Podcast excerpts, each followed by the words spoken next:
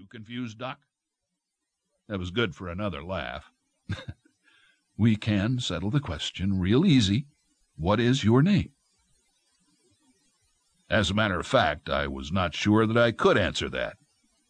It was not that I did not know my own name, but it was just as though my mind was playing games with me and couldn't quite come up with the answer. I knew the answer, of course. It was just eluding me for a moment. I know that I wasn't hitting on all my cylinders, but I kept expecting all that to come into focus, and it just wasn't doing so.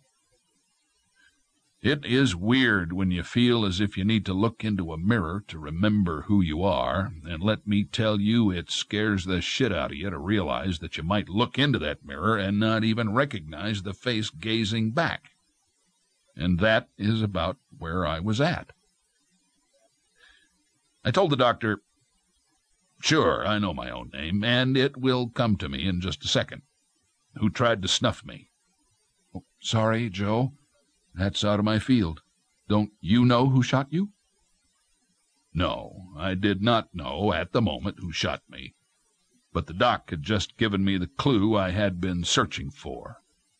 It was like stepping out of the darkness into a sunlit day. I'm Joe Copp, I told him. I'm a private eye. I got to get out of here. Where are my clothes? I tried to get out of bed and almost fell on my face. Dr. Hanson gently wrestled me back onto the bed and said, Not so fast, Joe. One step at a time. We need to get you a little stronger and your head a bit clearer before you go dancing out of here. Hanson was really a nice guy, and obviously he was trying to help me, but I needed to get my own head back together. I was glad when he went away and left me alone. I wanted to get a look into a mirror and see for myself what was happening with me. That was a mistake. I didn't like what I saw in the mirror. There was a bandage twisted about the right side of my head that looked ominous as hell. Also, some small scratches along the bridge of the nose. Someone with no barbering skills had given me a lousy haircut exposing naked scalp around the bandaged area, taking my sideburn with it. Well, I could handle that, no big deal, except that it just didn't look like me. What I was having trouble with was that I didn't feel like myself. I felt clumsy, confused, detached. Everything had a sense of unreality.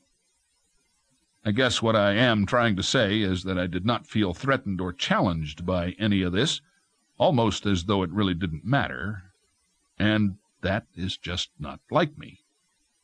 I'm not sure that I knew who Joe Copp really was, and the strange thing is, I think that a part of me didn't even care about that. Even so, I think I was having something like an identity crisis at some unconscious level that only surfaced now and then. Two homicide cops showed up while I was engrossed in that introspection. I did not feel like talking to those guys. I was still buzzing a little in the head and not at all sure that I could handle an intelligent conversation with them. I had known one of these guys in the past, so it was not a totally cold interview. They were polite and maybe even a bit sympathetic about my situation. I'd worked with Bill Andrews shortly before I left the sheriff's department and went into business for myself as a private cop. I had not known Tony Zambrano, but apparently the guy had heard stories about me and seemed friendly enough. I had no reason to be coy with these two. I was just having trouble recalling the incident. Andrews asked me, Who pulled the trigger on you, Joe? I told him now, this is going to sound weird, but all I know about it is what the doctor told me, which is next to nothing. I'm hoping that you guys can help me with that. Andrews replied, All we know is that you called 911 and asked for help. Where was that? Your pad? Zambrano added, Your place was a mess, Joe. Blood all over the place. Where's your gun?